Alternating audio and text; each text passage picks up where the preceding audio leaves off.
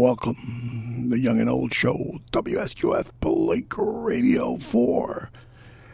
The next two hours, you and I are going to discuss the welfare of the United States with a young socialist. Bernie Sanders acolyte claims to be a libertarian radio socialist Alejandro. Claim to have been a libertarian. You have been now. Today, uh, last week he was a libertarian. Yeah. So today he is back to Bolshevik. Yes or no? If you're asking me if the support of the party in 1917 Russia, that's a different question entirely. Do you believe that they were onto something like many Americans back then? Americans thought that that industrialization that uh, that was coming of age in the United States was actually going to be pure in Russia. People have noted that Russia needed to modernize ever since Peter the Great. Like, it, it's a long time coming with the Russian character. Well, you better elaborate because you're going somewhere where the audience is saying, "What are you talking Well, about?" um, A lot of people. Ru- Russia's always been historically considered kind of needing to be catching up to the rest of Western Europe. Like they're as powerful as a Western European country, but um, there's usually like a bit of prejudice that Where'd comes. you to, you stole the wheel now and the chain? Oh, Because I see you now making knots with the charger. Remember, I have a cut- little. You want to cut me off, or can I explain my point? well, you're going to be cutting off my. Well, I noticed that that was tied up, so I was. Yeah, yeah, yeah, yeah. He's pretending like he's a Boy Scout. All of a sudden, I was a Boy Scout. Oh my God! But don't go off tangent. Go back to. Um, like bush- Russia's always had a bit of inferiority complex when compared to the rest of the Western powers, because more or less, you know, they weren't considered part of the under the czar. Under the Tsar for a long time, and then under even the Soviet Union, they were always kind of considered um, not up to date with the rest of the world. They're usually considered, They still are. I would say, especially with Putin now. Yes, they're. It's almost a point of pride with them. You know, to to the Russian, they define themselves very much on how they are not, you know, the West, how they are not American. And they stand up for the ideals we once stood up for. That speech that we talked about last week about Putin saying, "Look at the West; they're promoting transgender equality." I, I would be really sad if we needed to declare a war over um, not letting people transition. I don't think we would declare war on that. Uh, I think we've got bigger problems to tackle. Then, but yeah, leave it. let's not give him the benefit of the doubt when he makes these hollow talking points. You I don't think they're he hollow. he, they are hollow because he, he was talking. Why are to- they hollow? If he's saying them and we're not, This is hollow because this, it's hollow. and We don't talk about it because it's hollow because he was making these appeals to. Yeah, he was inter- lying to a group of the- people. To the international left but during the if it wasn't years. true, but if it wasn't true, I couldn't be sitting here telling you, "Oh my God, they're talking that in Russia, lying to their people," but at the same time telling the truth about the West because we ain't talking about that anymore. We think it's okay. What used to be sent straight to the psychiatric ward, we've got the insanity running the asylum. Ah. Have you done any research on the health care for transgender individuals?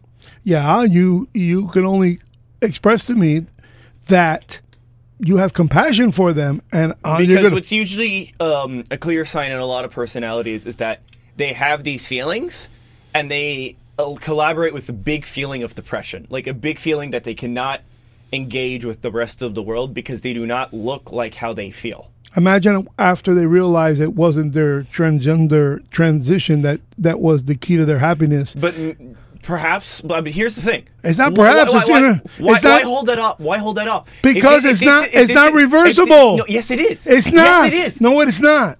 There are so many people being interviewed right now about removing their breasts, uh, increasing I their estrogen, my- and the boy saying, "Why did I do this? Somebody told me that, I, that I'm going to be happier if I become a woman, and now I realize, oh my god." This is not working. I'm still just as depressed, even as a woman, but now for different reasons. And this is the stuff you guys don't even fathom when you talk to your left malarkey. Not it's really. bipolarity, The- the- the- total bipolarity. The existence of detransitioners does not delegitimize the existence of those who need it. We're not denying that it Yeah, exists. yeah, you are. You you were saying no, you, you just we're implied, not denying you they implied exist. the fact that there are detransitioners invalidates the fact that there are people who need this treatment. Nobody needs just the did. treatment. You just did. Nobody You- needs the treatment. What they so need. you're doing it right now. No. Now you're denying that anybody needs the treatment. Nobody Yeah, yeah, needs you the are. treatment. Nobody needs the Some treatment. people need treatment. It won't bring them the Some happiness. people need this treatment. I was just at a funeral not too long ago, and somebody in the family of the lost family of the lost parties, they have like a distant cousin who walks into the into the funeral. It it wasn't the it wasn't the burial. It was the wake, I should say. So not a funeral. She walks in. He she walks in. And all the cousins are looking at each other, say, "Look, that's our cousin. That that that is cousin it. She's not a male. She's not a female. She's like a combination. Nobody knows if she still kept her, you know, her apparatus, but the rest of her is female. And she can't possibly have felt happy walking into something that she felt obligated to do as a family member, you know, giving condolences to the family and respectful. But they all knew her as a boy growing up, and now as an adult, she's a girl. That ain't gonna help her her depression. That ain't gonna help her. Uh, well, you don't know. Solace. Have you ever had depression? I've suffered from depression. Absolutely, I suffered massive head injury, and uh, for a year, uh, I Because the scientific research shows that this is a valid way to treat gender dysmorphia. Like the science is settled for the most part. no, it can't possibly. No psychological science is settled. There's a lot of drugs that we were taking in the 70s that But right are now, banned this today. has been shown a proven fact way to get rid of feelings of gender dysphoria. Yeah, if someone has, So gen- it, it, just makes you uncomfortable. that, that's your argument. It doesn't make Is me uncomfortable. Something There's that nothing- a suicidal. there's nothing you can you tell me. talking about it if you weren't uncomfortable. With I believe, I wholeheartedly believe that insanity is running the asylum in our government, in our society, in our schools.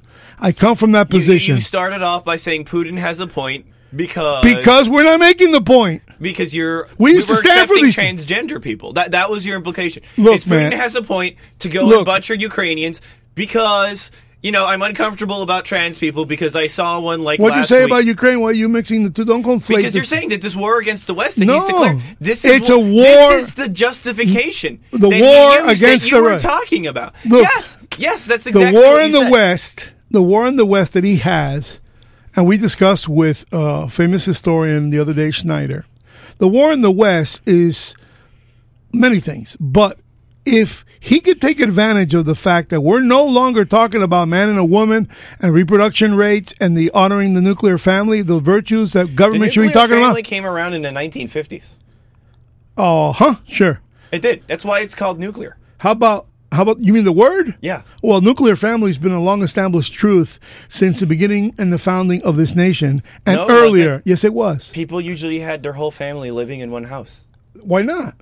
Yeah. That is as That- nuclear as you that- get. That's not nuclear. Nuclear means um, a husband and wife And two children. kids, and you kick them out once they're 18, and you kick out your dad. You don't help him when he Not starts. that. Not that. That's just not kids. the Hispanic way. It's not the Hispanic way. Okay. You and I have a stronger family unit than the nuclear, and I refuse to bow down What to would you call- Anglo-Saxon nonsense. Yeah. Uh, I am proud of my Hispanic All right, now I'm gonna hit you with some nonsense. backwards. If the government finds a time to equate itself to social, uh, I don't know, social mores and what they call today, unfortunately, woke culture, if government is getting involved in such matters, it's also ignoring the much more important nation, nationwide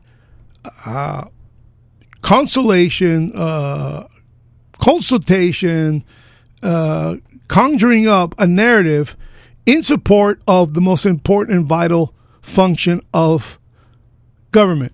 Make it easier, safe, uh, safer for people to have nuclear families that reproduce a lot, because government is in the uh, is in the business of sucking taxes from people.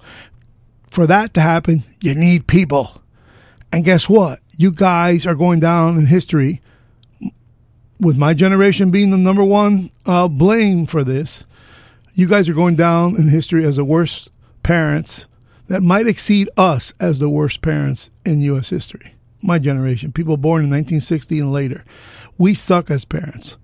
We, I mean, this, we, uh, feels like massive projection on your part. I don't want kids. I help out with my family. You know, they're having kids. Yes, I'm really but good you're with kids. depending on- everybody, everybody says how good I am with kids. And here's the thing: for me, to, I was a teacher, so I know firsthand how to deal with kids, right? And I like kids, but they are taxing on an emotional level that I could not sustain with on a daily basis. And you look at any parent and you get them alone and you have them admit that raising a kid is incredibly taxing. Like it, it, it is it's exhausting. not it's not incredibly taxing. I have two children, and I have two children with two different women. Just like our friend Donald Trump, who has what four with three wives. I said with two different mothers, not two children with two different mothers. He has four children with no five children with three different mothers. It's not taxing; it's an obligation. It's not. You just called it in your flippant, your classic flippant liberalism. You just called it a hobby.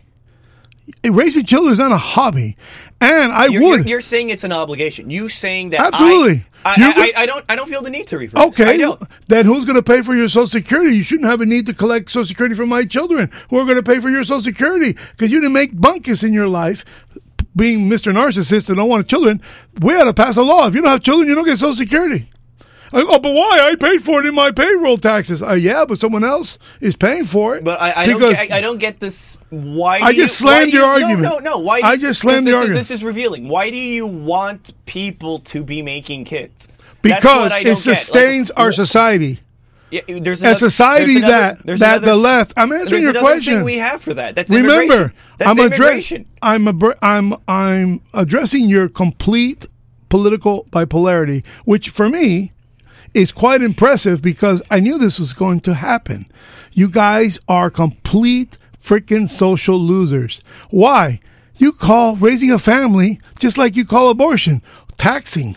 Oh my God, let's just kill the baby because I don't want it. Like if it's some kind of hobby, let's just sell the model airplane because I don't like flying the plane anymore and it was too hard to build it to begin with. Let me just sell the model airplane or let me uh, sell my kites or my stamps or all the other things I collect. That's how you guys are treating people. That is rubbish. We, we have immigration. Immigration, Immigration. of but you uh, guys don't want that because, because we, of the we, ski- we, we have the solution. because too many people are unemployed here in this country. Immigration only furthers that. Unemployment is the lowest it's ever been. No, my God, are you kidding me? No, I'm not. Right now, there's eight or nine million jobs available, and over 14 million people who won't come to work that are completely out of the workplace. So that your government agency could say, "Oh, Joe Biden's on the lowest unemployment in years." It's insanity running the asylum because you guys play with government facts of dishonest government. It's you remember the CBO in White Houses? Didn't they tell us a thousand times during the Obama administration that Obamacare was going to be budget neutral? It's bankrupted every state that incorporates it to this very day, and they just get borrowed by putting a Democrat in the White House, and they just get a bunch of money. That's exactly what, what Joe Biden did in his the last range of budgets. Inflation, what a reduction action. They didn't reduce any inflation. It just sent a ton of money to blue states and, of course, red states. Because I know that Mr. DeSantis is benefiting from the money that was sent to him by the Biden administration, and he Yeah, unemployment's already back to pre-COVID levels. "Yeah, there you go. You're watching the news again." Yes, I'm studying facts. Okay. You, you, you- I love I love, Search. I love the conservative worldview, which is just about pontificating feelings and trying No, to you tie ju- them together I'm- I'm shooting you down. substantial idea. I'm, Like, shoot, this- I'm shooting your your feelings this is down. as old as Plato, which is just I don't need to look at the evidence. Um, we all know it's secretly real. We, you'll call this common sense for your sentiments, and then you'll just go on and say like, "Oh, you know, that's not why these things work. You have to go out and make kids. You have, and it doesn't matter if you let in immigrants because that's somehow cheating, even though they start more families." it, it's it's like the facts just bounce off because you have a feeling that you're mad about other people who are like you, who aren't taking their chances to raise kids. Like if you really want to know, like Oh, I don't- I struggled with depression. again in August, but hiring slowed from a torrid pace. Employers added 315,000 new jobs last month. It was the 20th straight month of job growth, and there are now 5.8 million more jobs than there were a year ago. The unemployment rate ticked up to 3.7 percent as more people trying to get on? back into the workforce. But even so, many trying to get- employers I'm- say they still need more workers. Economics reporter Paul Solman has our report. So I'm looking at it right here. For concrete pros in northern Ohio to work for their small crew. The U.S. job market showed steady growth again in August, but hiring slowed from a torrid pace. Employers added 315,000 new jobs last month.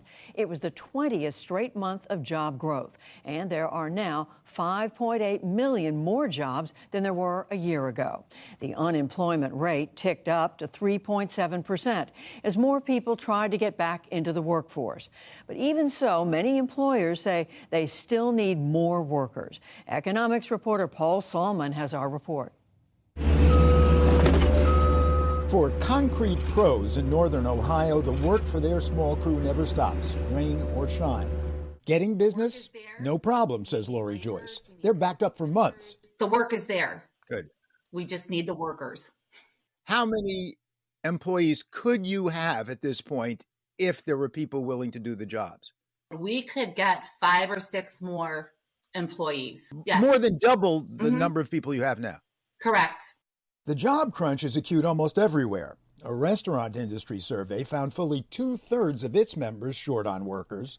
Everybody wants to dine in them, but nobody wants to work in them. Sava Farah had to cut service at two of her three Ann Arbor, Michigan establishments. I was told today that my hosts are making about $38 an hour on average. And you're having trouble filling those jobs. Absolutely. Isn't that something? Now, today's solid job report suggests more people are looking for work, and the unemployment rate ticked up in part as a result, because they haven't yet found any. Economist Anna Elizabeth Konkel of the job posting site Indeed.com. Today's report shows that the labor market remains strong. We saw strong payroll gains, and while they weren't as strong as July's blockbuster numbers, it's clear that employer demand for workers is still going strong. But employers are still struggling to fill those jobs. More than 11 million job openings during the height of summer. So the big question why can't employers find enough workers? Among the reasons you've presumably heard before, I don't see a work ethic out there like there used to be. that's Lori Joyce in Ohio. In Michigan, restaurant owner Farah agrees. I think hustle is very frowned upon with this younger generation. And that might be amplified by the wave of recent and ongoing government benefits, says Farah. Even the recent student loan reprieve? I think it absolutely takes the pressure off of a lot of college students and people who would otherwise be looking for a weekend job. Of course, there's also still COVID, fewer immigrants, and low pay in high stress jobs, like the no benefits $14 an hour Jalen Graham gets to clean planes for American Airlines in Charlotte, North Carolina, having half the time he used to pre COVID because of understaffing. at you know 14 15 bucks an hour you, you know you're not really willing to deal with something like this So we've heard a bunch of reasons. Uh, COVID, lack of work ethic, uh, fewer immigrants who'll take the jobs, low pay, um, government benefits. Uh, is that the full list? So, in addition to that, there is uh, the reality of some workers retiring. Earlier in the pandemic, we saw workers 55 to 64 stepping out of the labor force. Again, Some of those economist workers Ann Elizabeth back. Konkel. There also is the additional reason of uh, care challenges. Um, workers stepping out of the labor force uh, so that they could deal with childcare challenges or elder care challenges. Exacerbated by COVID, which has stressed the entire workforce, like his fellow cabin cleaners, says Jalen Graham. we get new hires and then they'll come in for a week or two kind of see how things go realize how stressful it is and they're already looking for another job And as they drop out, that puts more stress on you to clean up with fewer people. sir So it's like a vicious circle. it's about as, as vicious as a hurricane really vicious as a hurricane on the tarmac at the table. The restaurant industry has historically been a challenging place to work, and it's become 10x more challenging. Ann Arbor's Sava Farah. When you don't have the right resources, everybody gets burned, everybody gets hurt, people leave crying, people quit on shift. It's it's really kind of traumatic to be honest with you, Paul. So as I'm listening to you, I'm thinking this is like a labor supply chain crisis. And this was the aha moment for me. After a demand freeze, ships dry docked, planes grounded, restaurants shut, a demand surge, whole industries overwhelmed. And their workers, for the various reasons mentioned, out of the workforce, making the jobs more stressful and thus less attractive than ever to take. For the PBS NewsHour, Paul Solman. Okay, go ahead. Tell me why your generation doesn't want to work. Okay, that's my point. And the immigrations are unskilled labor. Will wor- more than happy work in the farms because that's where they're heading. So and the right canneries, now, unemployment is at 3.4. and that means which you're lying. the lowest percent. which means fi- you're lying. Why? You just set yourself up. I just gave you the reasons that the your generation is not working, and you give me the Department of Labor statistic about unemployment, which is a lie. This is the primary source. no, it isn't. It's a you primary, a primary lie. source is? A primary Can you tell law. me what a primary source is? Yes. Oh, any any government agency that puts out a news release to benefit the uh, the uh, the see, president. this is what's so interesting to me is that you You asked me for a no, no, prim- no. You bash my asked me- you bash my background a lot, but you do not have any of the expertise in fact checking, in reporting, in understanding I information. just gave you no, the- no, no. You pulled. I up- just gave the PBS up- News Hour, a, news a liberal and rag. I was looking at the data. I was looking at the data, and if they right just now gave you the data in the video. they didn't mention they- they Eleven million jobs people. and no and no employees. Um, there's nobody. They're quitting. Everybody. Nobody even applies for the job. Every industry is struggling. And I'm not criticizing your background. I'm, cri- I'm criticizing your age group. Background is different. You you've criticized my background No. before as unemployable. Yeah. Oh yes, your your generation. It doesn't have the skills to be employed. There, she's telling you now. Of course, it was a restaurant that always has uh, a tendency to have drop. You know, people that don't want to work and people, you know, quitting in the middle of the shift. I get it, but I can go to uh, unemployment benefits if you like. Here we go. And the worst of the pandemic continues, but the strength of it is not fully clear. And some businesses are having trouble hiring enough workers to reopen fully. In response, many states are ending pandemic unemployment programs to encourage people to get back to work. Over the next six weeks, half of states will end the extra $300 in weekly unemployment benefits that were set to run through Labor Day. We talked to unemployed workers and business The same owners tactic of country unemployment benefits that Obama used for eight concerns. straight years. My name is Bill Eastwood, and uh, I currently reside in Columbia, South Carolina. I relocated here four years ago for a job. My name is Roberta Monteleone. I'm the managing partner of Milan Catering and Event Design. I'm uh, David Jones. I'm the managing partner of Blue Ridge Restaurant Group. Well, I'm Lisa Smallwood. I was contractor USDA. Then in September, no, August, they decide that they're not going to renew like the top three accountants or whatever. Name's Jason Webb from uh, Huntington, West Virginia. My uh, business is uh, GD Ritzy's. So when June 12th comes, guess what? You won't get anything from unemployment at all. So it's like, okay, now what disaster is going to hit now? The unemployment is in Florida is $275 a week. That doesn't cover much in the way of bills. Our politics, and I'm so sick and tired of it.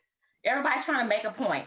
But guess I what? just want my They're money. I want my money right now. Three hundred dollars is you know twelve hundred dollars a month. It it it makes a difference. And I had to establish a financial runway back in the first quarter of 2020, and um, it extends that runway um, by you know 25 30 percent. We do see that light at the end of the tunnel, and that was a good feeling to have. And then we ran into this hurdle of employees trying to find employees. We couldn't get anybody. We're like, I couldn't get cousins or you know nephews or anybody to come in for a job. We've tripled the the hourly rates. We were we have everybody, every restaurant's doing signing bonuses. We're doing all those things, and and we are probably 70, 80 uh, employees short right now. We would hire them all right now if if uh, if they showed up on our doorstep. You know what I mean? It- you know, it's you could give me primary sources all you want. These are facts on the ground. This is a small business tragedy. so you don't know what primary source means. It means that you are lying. no, it means you don't understand research. Yeah, If uh-huh. you can't answer this very simple thing, then you are not cut to re- do a research on a paper. Yeah, uh huh. You, you Sure. get a failing grade. See, see, see, see. Because it's radio, I can, I can expose his dirtbag lie because he uses what he calls primary sources that are not true. People are confessing testimony after testimony in their businesses. They have no reason to lie because if they don't got a job filled, they are hurting. Why? Because they're Because this is only the perspective and the concern for small business owners. Like, oh, like if that isn't the most important thing on uh, on the table right now. No, it's not. Always. No. Number one job creator in the United States is the small business owner, and you think you're being so flippant. No, I'm you're being expecting the flippant. government I'm being just. flippant because you don't care about the other perspective. You haven't looked at the mental health costs of people who are unemployed.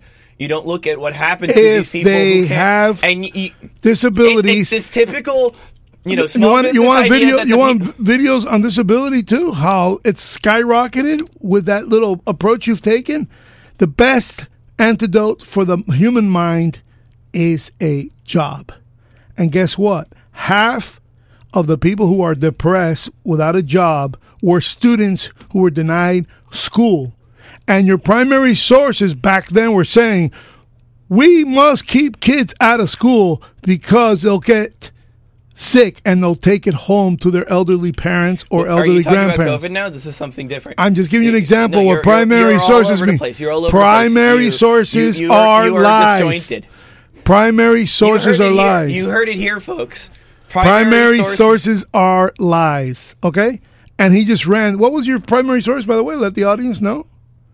Uh, where you were. That was the, I believe, Department of. There you go, Department of uh, Labor Yep. Statistics. Yep. Yeah, that's the problem. Bureau of Labor Statistics. Yeah, of course. Of so course. no, yeah, but tha- that's who would report on these things. Okay, I so just- that, that's where you would get this. I information. just You- reported you, you- otherwise. You, you, you got like a, you got a news report with a couple like handful of people in a. In a- Hey, by the way- on a Zoom by the way, it was news report. PBS, by the And- way. and you're like, wow, and that this this proves it. This settles it. Five people talking rather than curated experts. Okay, let's do 60 minutes. into- no, no, no, no. You're you're trying to run away. You're trying to. run I'm away. not running away. Yeah, you are I- running away. You. I'm trying to save my audience from Also, you. People should know on the PBS. already depleted workforce. We've wondered how there can be so many open jobs when nearly every employer seems to be offering better pay, benefits, and even signing bonuses. 60 minutes. The government's You know, is not a conservative this think tank. week Okay. tells us what has happened. Well over 20 million people quit their jobs in the second half of 2021. Some are calling it the big quit, others the great resignation. But who can explain why this is happening? Bill Whitaker reports he found the best place to look for real time answers is the huge online job site LinkedIn, which calls itself the world's largest professional network. The story will continue in a moment. people have been living to work for a very long time. And I think the pandemic brought that moment of reflection for everyone. Hmm. What do I want to do? What makes my heart sing? And people are thinking, if not now, then when? Karin Kimbrough is LinkedIn's chief economist. She has degrees from Stanford and Harvard and a PhD from Oxford, used to work for the Federal Reserve, and now has a bird's eye view of the U.S. labor market. we have this unique view of the data. We can see across millions of members and what they share with us, and we can see from employers, millions of them that are posting jobs on our platform. There is one person hired every 15 seconds right now on LinkedIn.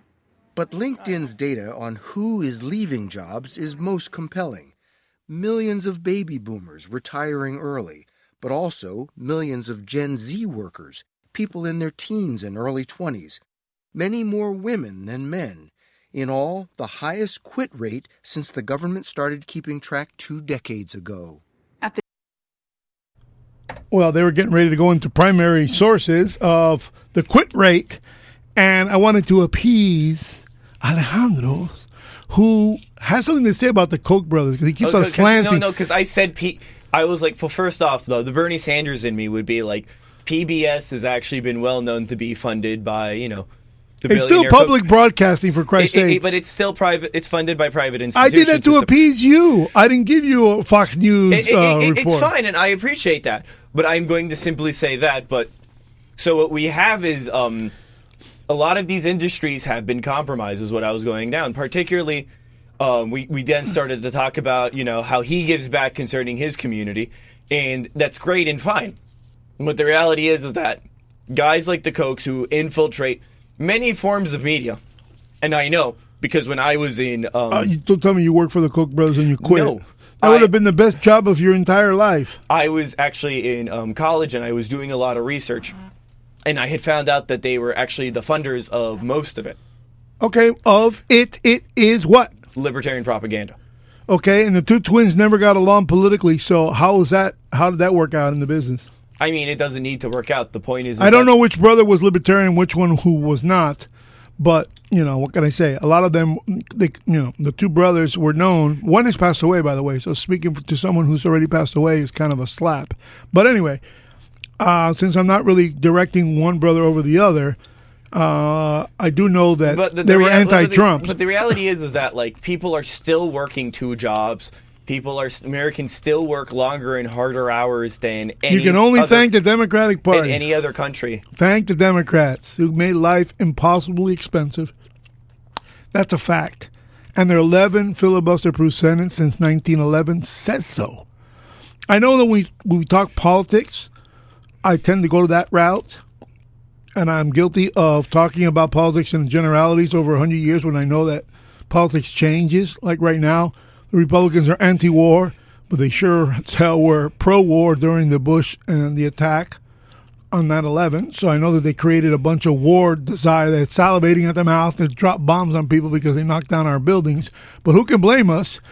In this case, it's simply because a guy who sold out while he's been in government for 40 something years, the American people elect him like he says. He says that the election wasn't rigged and that he really got his shellacking. Trump has got to admit that now because no court in the land would even listen to his nonsense that I agree with. I believe that he never won popular vote. But I do believe that because of Joe Biden's presidency, everything he's talking about is true. People are holding two and three jobs. I mean, uh, small government guys um, are the ones who are going to get screwed this upcoming primary. Oh, That's- we're getting that's- that- screwed right now. We're small government. Because you know who abandoned you? Huh? It's Trump. Nobody's abandoned Trump, us. Trump the government now, is, not Trump smaller. is now defending um, Social Security and Medicare. And Okay. giving him that and Biden. That's hey, going I'm, to be. not- I'm in a very small camp that believes that the government should have never retired people. But it was a plan that ran amok. It was said so. We go to YouTube channel of the 1930s that are now regenerated in digital format. I will find you videos of FDR saying, and the Republicans say, how do we pay for it? and he's got a cigarette in his mouth with his little Tiparillo. What's that little filter they use with a cigarette at the tip? And he's laughing at all of us as it comes true 65 years later. I It's mean, a giant Ponzi scheme. Not only did he won, he he, saved the country. Yeah, sure. He, he made the United States a Nazi Germany army. saved the country. They invaded Poland. Okay, Jesus Louise, it's the most and United States became a beacon of of prosperity, upwards military industrial complex from that moment on. You know what? You know what was the, the biggest factor of war machine to this very day? I would say the Vietnam War was really when that the war No, that machine became really got that the war- became anti-establishment. No, no, no, no, no. Culturally, culturally, but politically. See, this is the mistake that liberals and conservatives make Yeah. all the time. Is that liberals and conservatives will make culture wars, and they will fight over little things when they miss what gets institutionalized. One thing that I must say when you talk about culture wars, only the left is on a culture war. Oh, that's not true at all. We're on a religious war, perhaps, but not on a cultural war. Then that's war. a culture war. we just want to go back to what our founders said was necessary for us to sustain ourselves high reproductive rates, high business performance, prosperity, and now in modern times that they couldn't possibly have predicted energy independence. If you want to take all these businesses back, So are you going to support the Green New Deal? I will not. Then you don't support energy independence. No. Plain I- and simple. Plain and simple. You know why I because, don't? You know, here's the thing: we can still we're, we can diminish the amount of oil we're drilling for. You're not because I'm not a crazy person. I'm going to acknowledge that we still need to drill. However, the primary thing that we can do to really w- w- bend ourselves off our international addiction to oil is start going into different sectors of energy. And That- that- that is everybody, very sim- everybody who who toots that horn are wrong. I have a solar panel right now installed on my golf cart, and Then I you're can't doing even exactly what I'm saying. and I can't even get the damn golf cart to cross Crandon Boulevard because it doesn't charge the battery. I still got to charge the battery because the, the the the the amount of space is only limited to the roof of my golf cart, meaning it's my roof of my golf cart, and it's not enough to power the, the six batteries Well, underneath. luckily, the um, solar is not the only thing we need to do. And the wind- luckily, the and whole- wind sucks too. Luckily, the whole world is not running Ask off your Finland, golf cart. ask Denmark, and ask Britain, who have got huge solar farms in the middle of their very windy uh, transatlantic ocean waves. And all those coastal towns pay more in electricity because of the damn wind farms. And they're paying for the principal balance on the building of the wind farms. And now we also know that was probably not reported to us, but it was probably reported over there.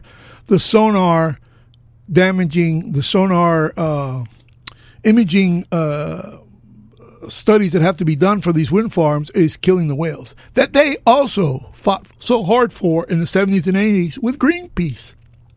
That's perfect example of political bipolarity. So your solution is just not to do anything. My solution This- is to this drill, baby, drill. This sounds like natural the- gas. This sounds like fracking. The, this sounds like the attitude of losers. Is Yeah. it- it- it's we listen, are losing. Here's the thing. Who's the biggest loser in the world? Bernie Sanders. It's going to be hard to win. Millionaire And, Bernie Sanders. You know, we can work out and we can try to get strong for this competition, but you're going to get injured if you push yourself. Oh, come on. That's exactly your argument. Yeah, it is. I, I've already contested multiple times that there are I going to be you- externalities and there are going to have to be things we need to do. I mean, You are because flipping these- about no, everything no, no. that's wrong about your philosophy. No, I because You know what's the biggest problem with you your philosophy? No, you acknowledge your, you don't acknowledge any problems that your worldview entails. You don't. I do. That's the difference. Yeah, war. Is I'm going to tell you how the you have a case for war because people innocent people die in war. But if I don't go to war, some somebody's Yeah, going to go to you- war you just against me. want- You just want other people to make kids No, for yeah. you, so they get drafted into the army and their legs get blown up, so you don't have to go through that. You're right. Yeah. That's so tacky, man. I already have the, the amount of kids. I wish I had more, but I'm divorced, so uh, chances are I will not have the third one with the third woman. But if I do, I'll let you know. But I, you know, we need to have more than two kids per mom and dad because you need to have two kids just per fertile woman to sustain a society and not be dependent on disastrous countries abroad because you have no idea what the motivations are of an immigrant. He might come just Oh, to yeah. suck from the welfare rules. He Not might really. come. They- they- he they- might come. That's and- actually untrue. Immigrants take less. Give me a primary source. Go to your primary source. Gladly, I'll get right back to you on that. Go back Thank to you. Department This of Labor. Yeah, I'm, I'm glad you're learning. You're learning. I'm teaching you. I'm teaching you. I'm so I'm so proud of you. I'm a I'm liberal. so proud of you.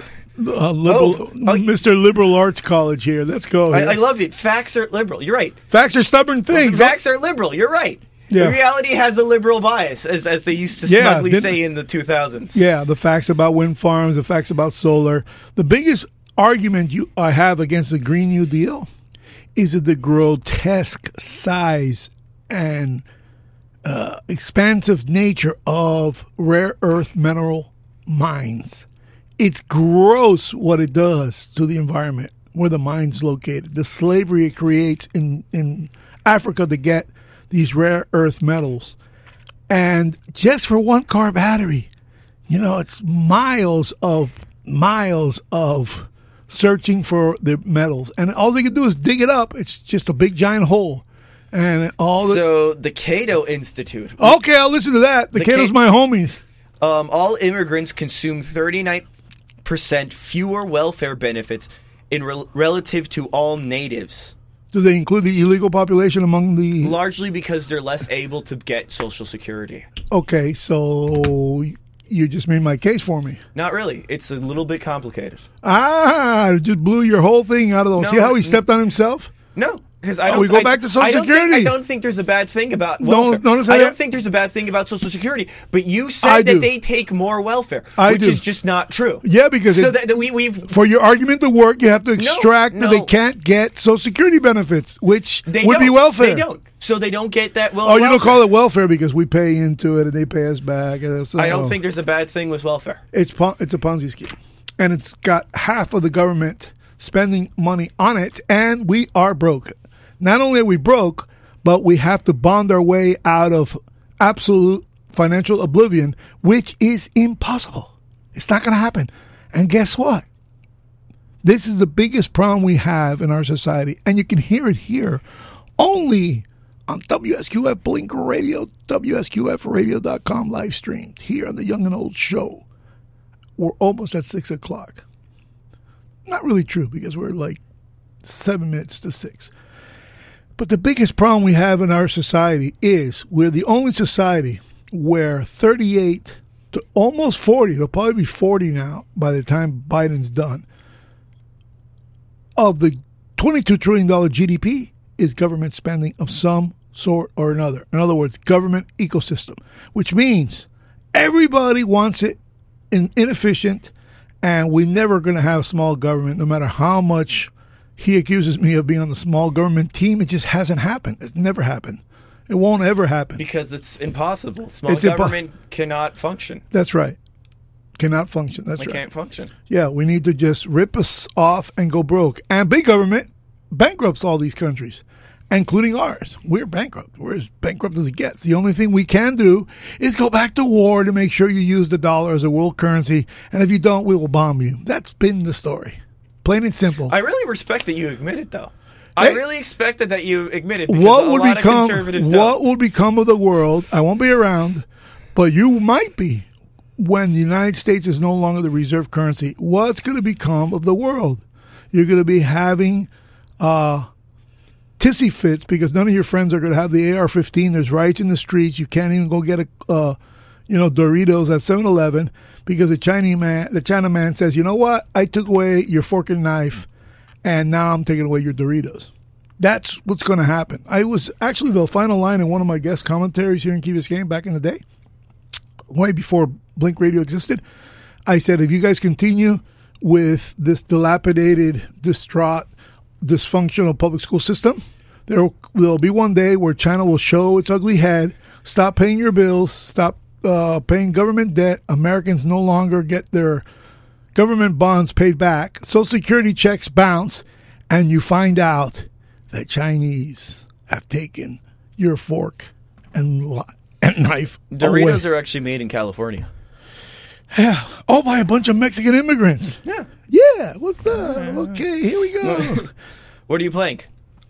level, the number of Americans quitting their job is higher than ever. Higher than ever. Higher than ever. Do the data tell you why? We can see what sectors people are quitting retail sectors and hospitality sectors. It may not just be worth it for some folks. And so, so in some cases, people are quitting and they're not yet returning, they're taking a break. You hear that? They get, you're just taking a break. You know what I mean? What the hell? I said this is uh, I said this to someone just yesterday, and I I, I would like to uh, reiterate that as soon as this working class radio socialist finishes proofreading my book for like the tenth different person to do that, I'm trying to reduce its size from 399 to now around 270. One of the things I, I say, and it's, uh, you can go to the, the fiscals tab on WSQFradio.com. The whole internet version of the book is there. But one of the things I say about civil rights, human rights, and our rights aren't really rights at all. They actually are, in true sense of the word, obligations to fight to demand them. You don't automatically get the right to do things. You have to fight to have the right to do things. Anybody who assumes that they're just going to give you something, even if the law says so, and you don't fight for it, you ain't getting it. Plain and simple. I would agree to that. Okay. I so would agree completely with that. there's one of the most important things in life.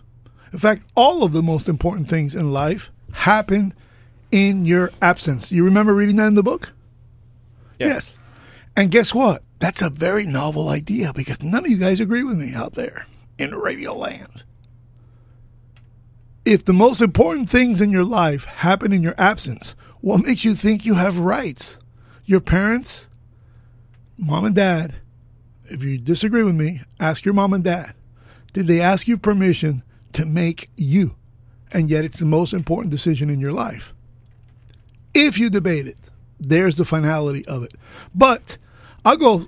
I mean, I'm, here, here- here's the thing. Here's where I agree with that sentiment.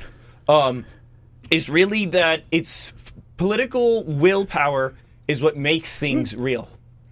we were looking on TV and a horse is doing snow angels with its owner. Pretty cool. All right, sorry. I, I agree that political willpower is what makes things like the law. It's what kind of defines the attitude of the era. Is how much effort people are willing to put into an idea or to a concept.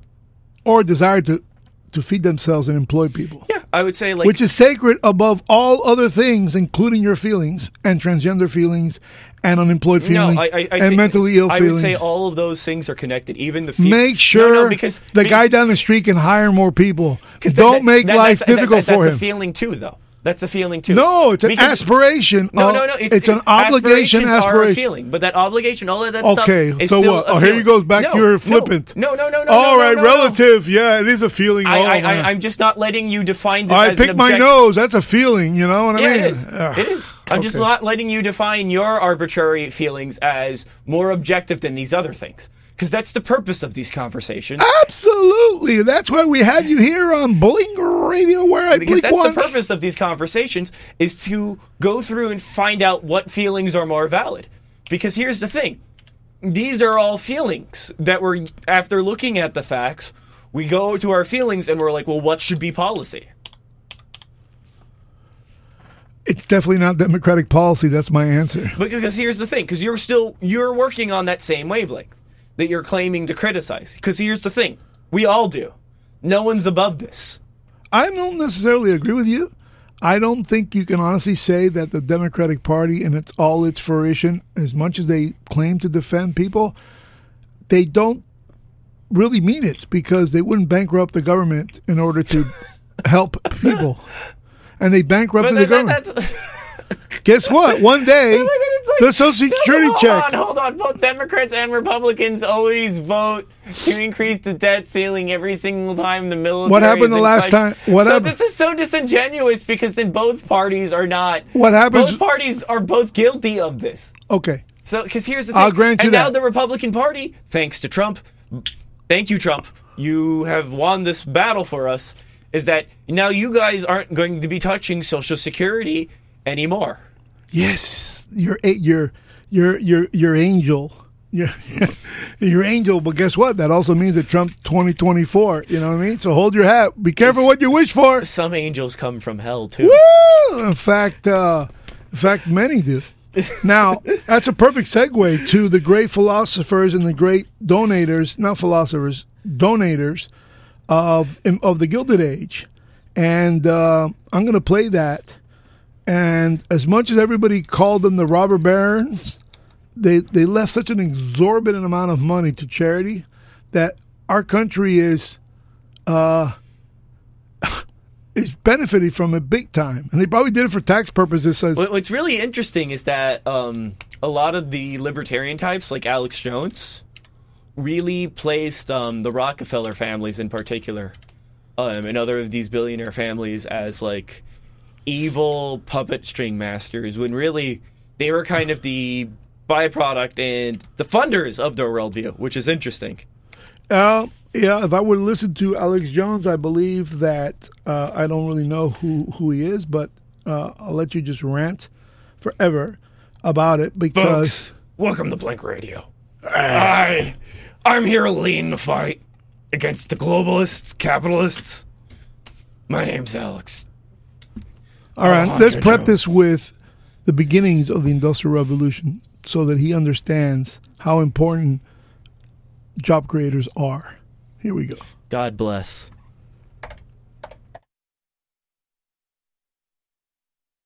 Industrial Revolution, 18th to 19th century. The economic developments of the 1800s saw the development of agrarian and handicraft economies in Europe and America transform into industrial urbanized ones. The term to describe this phenomenon would be known as the Industrial Revolution and was first used by French writers but made popular by English economic historian Arnold Toynbee. The Industrial Revolution was underpinned by the Agricultural Revolution. From the mid 18th century to the mid 19th century, agricultural production increased significantly. The huge increase in food output supported the expansion and sustained a large population and boosted trade. The increased use of machines over human or animal power in farming also meant that less farm workers were needed and they could leave the land to industrial towns. Better metals and richer fuel also contributed to industrialization by creating the steam engine, an integral machine to industrialization which powered factories, locomotives, and ships. The new steam engines used coal and iron, both in their construction and as fuel, increasing demand for these resources. Roads, canals, and railways changed Britain dramatically, connecting Britain and allowing goods to be sent over long distances. Visually, the revolution was clear in the new industrial towns, with smoking factories dominating the skyline. The cities were horrible to live in, overcrowded and dirty with dangerous conditions in the factories and strict rules and punishments. The Industrial Revolution saw mechanization in factories of the textile industry, which was previously manufactured in the home, creating the term cottage industry. Now, production could be increased on a large scale because of new inventions such as the spinning mule and the power loom. The iron industry developed with Henry Bessemer's inexpensive process for mass producing steel. Iron and steel were key materials for constructing the tools and machinery, steam engines, and ships needed for the industrial progress. Industrial labor opportunities drew people to the cities from the countryside, to such an extent that in 1750 only 15% of the population of Britain lived in towns. By 1850, over 50% of the entire population of Great Britain lived in either a town or a city, and by 1900, it was 85%. London had 4.5 million people, Glasgow 760,000, Liverpool 685,000, and Manchester and Birmingham 500,000. Great Britain was the birthplace of the Industrial Revolution and was the only mature industrial economy for a long time.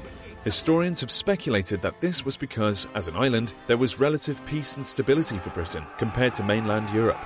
Rather than spending on a large defensive standing army, capital could be spent on other ventures, and there was confidence for investors. Native resources were also abundant and readily available for initial technological developments and inventions. Engineers and inventors were also respected and encouraged in British society and were backed by wealthy patrons. A powerful navy and an empire bringing in vast wealth from its colonies also contributed to the catalyst for industrialization before others. Nevertheless, Germany, France, Switzerland, Belgium, and the United States soon emulated Britain's industrial change, and by 1900, Britain would no longer be at the top, with the United States as the world's leading industrial nation in the 20th century. That's just 101 kind of stuff. I started with Britain. What's so important is the fact that government doesn't do bumpkis. All he can do is keep the streets safe, uphold a court system so that nobody takes advantage of others, which I'm sure you're thrilled about, non political judges, which obviously I'm not uh, very thrilled about because I see the courts turning back their back on free market elections. I also see the playing with the laws, which is uh, a reminder of the Supreme Court in Pennsylvania allowing the election in Pennsylvania to go to is an example. But you realize the number one most important issue for government is to make sure industry prevails and make sure that generations after generations after generations it's interesting. benefit from each other's success. Like I, as a first generation immigrant American, because I was born here, my parents were immigrants, so I'm first generation. The system had to allow me to benefit from the hard work of my descendants, being my my father. And if system doesn't allow me to maintain the, the stuff that we already have so that my kids can also benefit, the government of the United States has failed miserably in upper mobility, which is all that government is there for, to assure an even playing field so that we can all do better than our parents. Plain and simple. Have at it. I mean, first off, you sound like you said the government does a lot of things as it is. Um, and that's kind of the important point is that we all act through government. It's just very simple. that- No! We do. Even the industrialists, even Government acts through us. No, you got it backwards. Holy it's a moly. distinction without a difference. No, it isn't. You're completely bipolar, completely upside down. Okay? It's a government is a reflection of its people who bestows it with power. Government has nothing, produces nothing, and is nothing without the consent of the governed. Get it straight, get it right from here on in, because it's your world. I just it's your I world I- now. It's just not. That's not reflective of the facts. I mean, who gives um, the Federal Reserve permission or duties to print money? Who tells They they do. Who's they? the Federal Reserve, and it's a private corporation. It is a private corporation, And they- but yeah. the government usually tells them we need a new more money right now. Yeah. No, well, the government will say we owe money, so pay up, print it, please. Yes, you're right. Government owns nothing, has no money. There's nothing in Fort Knox, nothing, zero. There isn't one single gold bullion. There are empty spaces called Fort Nothing, Fort Knox, Knox, not Knox, Knox, because they're just a big string tied up in knots of nothing burgers. That's what the whole definition behind fiat currency is. We only print I mean, money it- when it's owed. I mean, here's the thing: printing money is um, better than the alternatives, which was. Um, I remember when I was in libertarian circles, they always wanted to go back to the gold standard, which was all sorts of ridiculous. Uh, you know, the the issue with the gold standard was an issue of mining. We Yeah, could, uh, we for- couldn't we couldn't make uh we couldn't mine enough gold and keep it uh to at the same pace as in the industrial revolution, but by that time was in the seventies when Morton uh Mort uh what was Mort uh what was his name again? Uh why am I having a senior moment? John Fetterman moment. Oh my god. Ah And uh, also, would- Martin, uh, uh, uh, uh, I forgot the guy's name. Uh, geez, the economic advisor under Nixon who convinced Nixon that, hey, it won't be that bad. Get off the gold standard. What was his name again? Friedman. Morton Friedman. Morton Friedman, yeah, Yes. maybe, yeah. I've been saved from dementia for now. But continue. But the, Nixon overall seemed like he came up with some pretty good ideas for being a pretty messed up person. Well, he definitely lost a lot of elections before he won them. That's for sure. Uh, I guess. I guess that's just. Have you listened to the tapes? You know, I can honestly say I have not listened to all the tapes. What really gets me is that he said he really related to Archie Bunker. Yeah, he was a Republican in in the movie. But not I just mean, like a sitcom. but not just like a Republican, but the fact that like the president of the United States Is good old American white was, trash. like re- relating to like this over bewildered man. Oh, speaking, here's a perfect uh, segue to Archie Bunker. You know that Rob Reiner is a big, you know, big troll, big Trojan horse on the internet in support of Joe Biden, right? And he wants, you know, Trump in jail so bad he can't handle it that he's not in jail yet, and he's running for president. He's freaking out, and then someone goes, "Wait a second, you're on Epstein's travel log," and all of a sudden he goes fade to black for the last three days. Meanwhile, I think his last post or his buddy's post or the people who he supports and they support him, they they're like a team of I that I can gather four or five of them, but there are probably five hundred of them who troll each other and, and build a massive war chest of followers and of people who hate Trump and hate Republicans and we're all freakazoids.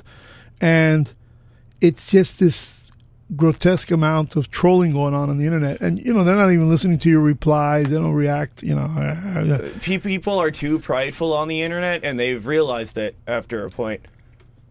There was early on a very interesting internet culture where people really pretended to be super duper interested. Um, like the the term is debate lord, which I find kind of dumb.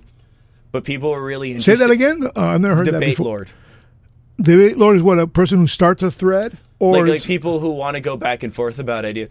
It's kind of like a pejorative from people who didn't feel like they were really intellectually up to task by taking on other people's ideas. or the people around them don't listen to them, so they go on social media to be listened to.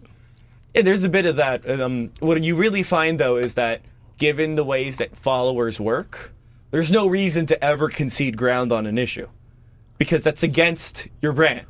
Yeah. So people will never concede ground on these stuff.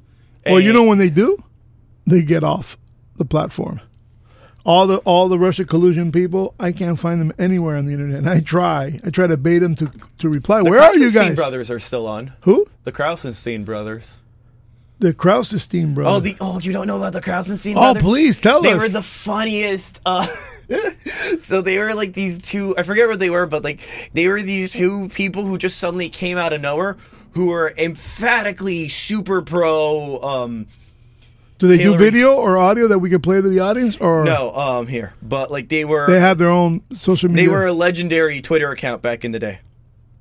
And what was really funny about them is that these guys were like, "This Super Bowl, I'm rooting for you know Mueller. Go get him!" And it's like, oh, so it was like uh, satire. no, they for, were for real. But like, what was really, um, a lot of people thought they were um, kind of grifters. Like they just kind of jumped on the bandwagon. Like, well, you I mean, what's unfortunate about that example you just gave is that when Trump did stand up at the Super Bowl or in any football game, he got standing ovations. Everybody was he got booed recently. yeah. Where? I, I can pick that up, but I remember. Where? I'm not booed- denying it. I'm just booed, asking you um, where. I think it was um, before his un, um, before he was unelected. Um, let me get back to you, Trump. Booed uh, before he was uh, uh, president or after? Or Uh, while he was president. Oh, while he was president. Oh yeah, your crowd. your crowd It have- was um, oh, it was at the World Series. Um, Oh, New were- York. Yeah, they were changing. no. No, where was it at? Where was it at? I'm saying. That- It's, it's a good, it's an important detail. It's an important detail. yeah, but I, I'm totally I think it was a Met. I- it was a Met game. Who was in the World Series recently while he was president? it was in D.C. Ah, it was the Nationals World Yeah, Series. yeah, so- They hated his guts. well, everybody there in D.C. and Northern Virginia and Southern Maryland, that whole crop of people is really divested and invested in that 38% of the $22 trillion economy. The government ecosystem equates to the third largest economy in the world by itself. I stand on that. Research it however you want, but you're going to find it difficult to get to the number.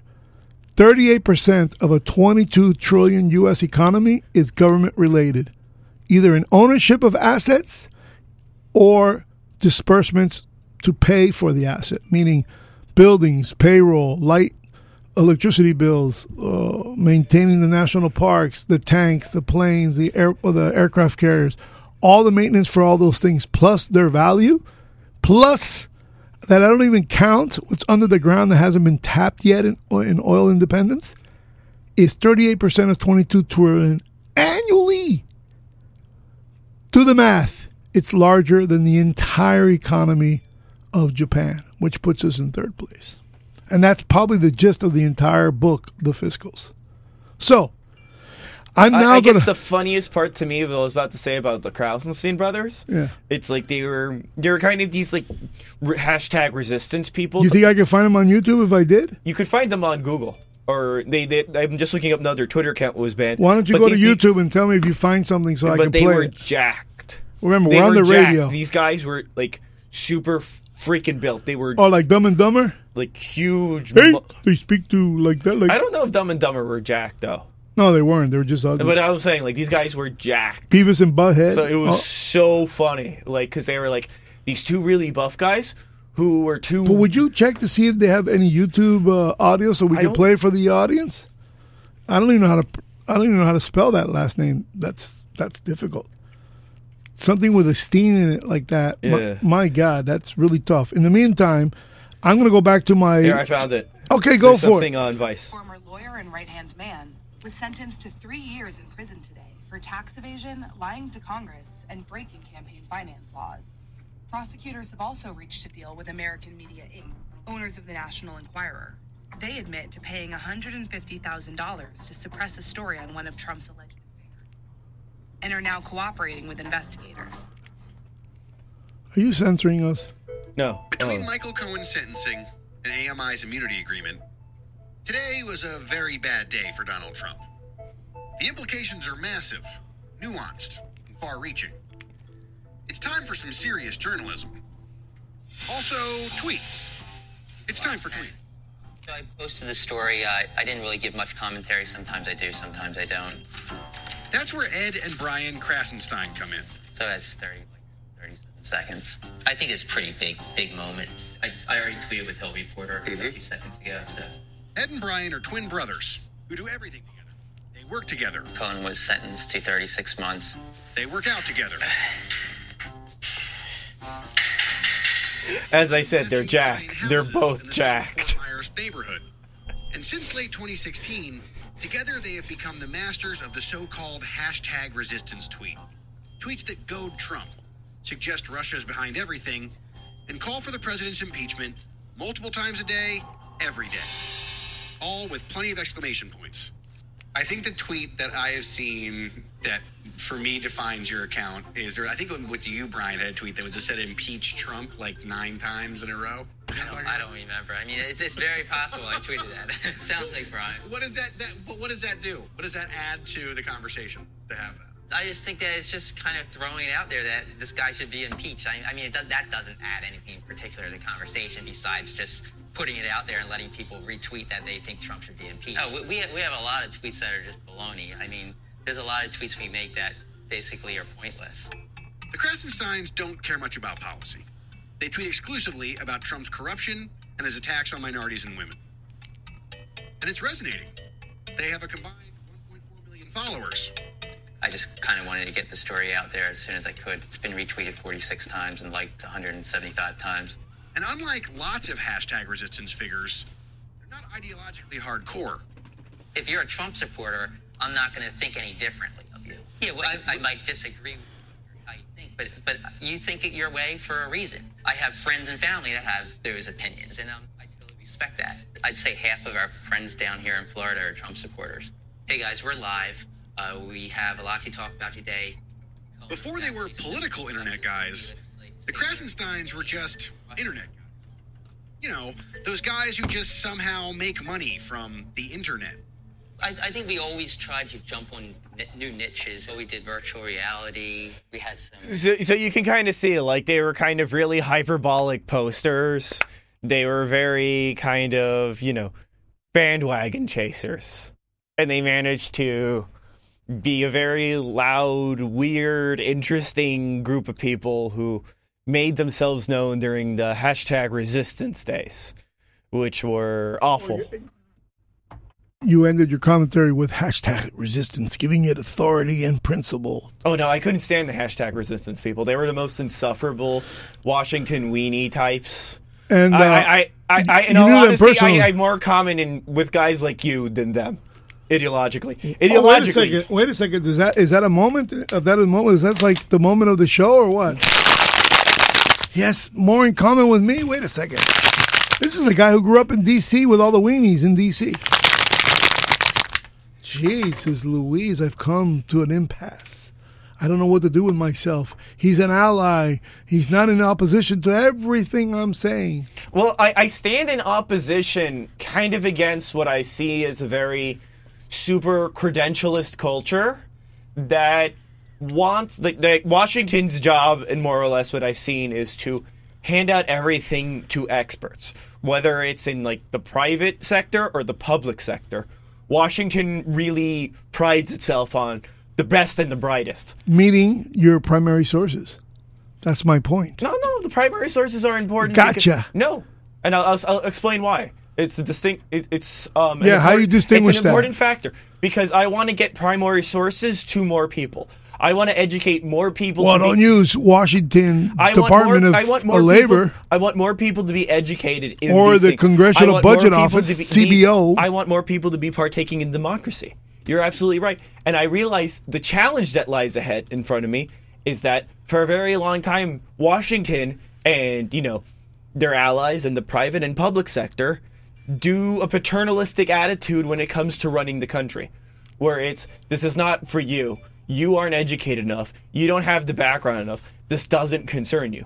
That is the attitude that I rally against. And even when I see a right wing loon such as yourself, Oh my lord! I see a guy who You stole that from from O'Reilly, didn't you? Maybe he's- maybe he, he was used- left wing loons. Yeah, maybe. left wing loons. I, I should have called you a pinhead. Uh, Yeah, that's right. Yes, pinhead, a pin dropper. I used to use that all the time with my kids. but like I see a guy. Don't be a pin dropper.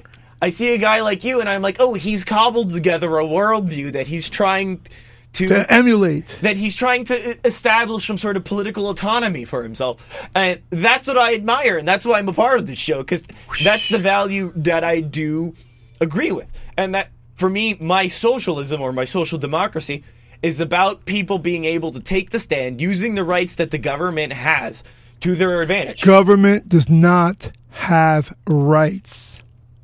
They have obligations to the people that they are failing at but th- miserably. th- those are rights that we have to use against power.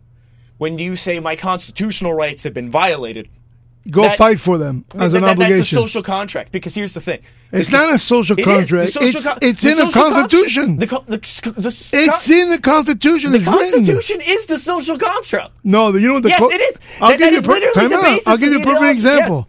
A social contract. You're agreeing with me, and you don't even No. know it. Yes, you are. No. You're agreeing with me. And you I'll don't even give know you. it. I'll give you this scenario if you're willing to agree with me. A social construct is a. Per- here's the perfect example of a social construct that is not in the Constitution, which is the virtuous standing that there is to be a separation between church from state, not of state, church and state. No, church from state, also in the fiscals. We have a separation assumed, not written in any of our founding documents. It's not in the Constitution, the Bill of Rights, or the Declaration of Independence. But there was a letter by Thomas Jefferson to, I believe, it was the Baptist Church or Social something I Church. don't think it was Baptists. I don't think so either. It, I can't remember uh, Presbyterians or something. Of, I think it was Presbyterians, but I'm going to double check. It's called the Wall of Separation. Is what you're yeah, and to. it was supposed to be, uh, supposed to be permeable. It was supposed to be organic, meaning a hedge, a green, oh, not a wall. It, it was Baptists. How about that? It was Baptist. a Federal, uh, a, a, a moment Federal was not to be. The it was meaning a I had- Federal- yeah, because you won. Yeah, Uh, I- yeah. you won that one. So, it so is that's a Federal social construct that we all agree that government No, no, cannot no, no, no. support the founding existence and maintenance of a national church in any forms that also applies to the states. But we are never to regulate in any way or form, regardless of what you think, its worship of faiths, all faiths. I would disagree with none of that. Wow. I'm not going to give you a standing ovation on that because it was kind of. I would disagree with none of that. That that that's what keeps us Okay, free. but that's the separation between that's a distinguishing intellectual distinction between social contract and it being written as a right in the Constitution. That's all. The Of my, that's my point. No, no, no. The Constitution is a social contract. Like that's the idea. Is that we are all these states that have signed on to the Constitution that gives us certain inalienable rights, so on and so on. And Bestowed we- by we- God, not by man, not by, by government. By nature's God. By nature's God. The Constitution says nature's however, God. However you choose, but not by government. As long as you understand that. But it- it's coming from the government. It's It's coming from the not, government because that's what we appeal to. I to. just told go you. to court- I just told you. go You, to cannot court- say that in this show you to- because it's not true. When you go to it doesn't court, come from when you go to court, is God there, or is the, He is. or is the jury there, or is the judge No. there, or is God there? is And there. Are you in a government God- building? Are uh, you in a building with God? What does it say behind the judge? Here we seek the truth by God. In other words, everybody's moral code whatever that is, sits as a jury to judge its peer. Like the other day, We with- are. A, y- you're right. We are a government of our peers. We are a government of our peers. Yes, we're not a government of gods. You know, yeah, we're not a, a bunch of astrologists. No, we are people. Yes. Oh God, I have a With really a- bad joke. Go for it. If millennial women took over, we would be. That's not. That's not a joke. I don't even find it funny. because that that's I imagine below your dating pool. I I would I, I I would agree. In fact, to the point where to the point that I will have to ask you, tell your audience that little snarky laughter of yours. Explain it to. Uh, no, um, it, it's like a big thing that um, with a lot of girls and who are millennials and Zoomers that they're really into astrology. That they're they really they they're really really super into the zodiac thing. I remember um, I was dating one girl and I had to get my birth certificate because she wanted the time that I was born to know what stars were out. Oh. Well, you know, there's something to be said about a lot. Uh, the paparazzi fates were fates that are uh, very formidable fates in terms of the passage of time, but they become very popular in terms of fancy in its practice and worship. And uh, I think we talked about this in our last show. The idea behind meditation being positive for for every individual who meditates and to relieve stress and relax and seek comfort in the then and now, right now, the moment, and mixing it with a faith that is very complex. That is, I guess, the could I say the paternal father of meditation would be Buddhism? Am I wrong I think it say? predates him. It predate- predates. Um, you study the history of Buddhism, and you kind of get um, you get what's kind of a workable way because um, it, they call this actually. There's a word for it. It's called the middle path. Um, because before, according to the myth of the Buddha, um, there were many different sects. There were ritualists and there were aesthetics, if I'm saying that properly, which are people who are starving themselves, and then people who were You mean the fast? the fasting. Okay. Like, to the point, like people in India still do it. You can look them up, and they look like they look like they've become tiny little skeletons. Like they get super duper into it. Well, you know, among us Catholics, uh, we are asked Yeah. that we have deep religious convictions about a specific uh, item or, or idea we're praying about. We are to fast during the prayer at least the 24 hours. In our case, that I can remember, in groups, we we prayed heavily 24 hours while fasting for uh, a fellow uh, parishioner's uh, cancer to go into remission. And we believed that it, it worked. And he he lived another six There, months. there's got to be some sort of practice. If it's there's only one religion that I think is aligned with the great Satan, it would have to be um, evangelical Protestantism. Is the only one that I would say. Yeah, Uh, because why didn't you say? Why, why didn't you really upset me and, and accuse me of something? Oh Uh, no no no no the the, So- the Catholics you- we you guys actually have some sort of like honor and duty bound and shame. Well, we are the church. That's yeah it. yeah. But like what Everybody I, I- else is in protest. What what I've really seen with pro like you know evangelical Protestantism is that like remember Meghan McCain John McCain's daughter yes. she wrote a book um, that's called like America, You Sexy Beast or something, and she writes about how like her spiritual journey has just been like her going from place to place, looking at whatever she can to help her, right? And she talks about the time When she look, when you see look like other faiths, or yeah, other faiths. Okay. And she talks about the fact that like she tried voodoo and it helped her. And then she starts saying like then I talked to Jesus and Jesus told me it was okay. And it- what to practice voodoo? yeah, like to do to do voodoo. Like she says it. Like wow, she just so she up just makes stuff up like that. Yeah, yeah. And to me that that is the nature of like American evangelical Protestantism, which is it's like they they try putting and talking about this stuff. I remember I would watch the 700 Club all the time, and there was a whole discussion on grace to them, and I was just like, what in the world are they talking about? Well, Like, it's a certain amount of uh, humility. yeah, but they didn't even say that. They didn't even talk about it practically.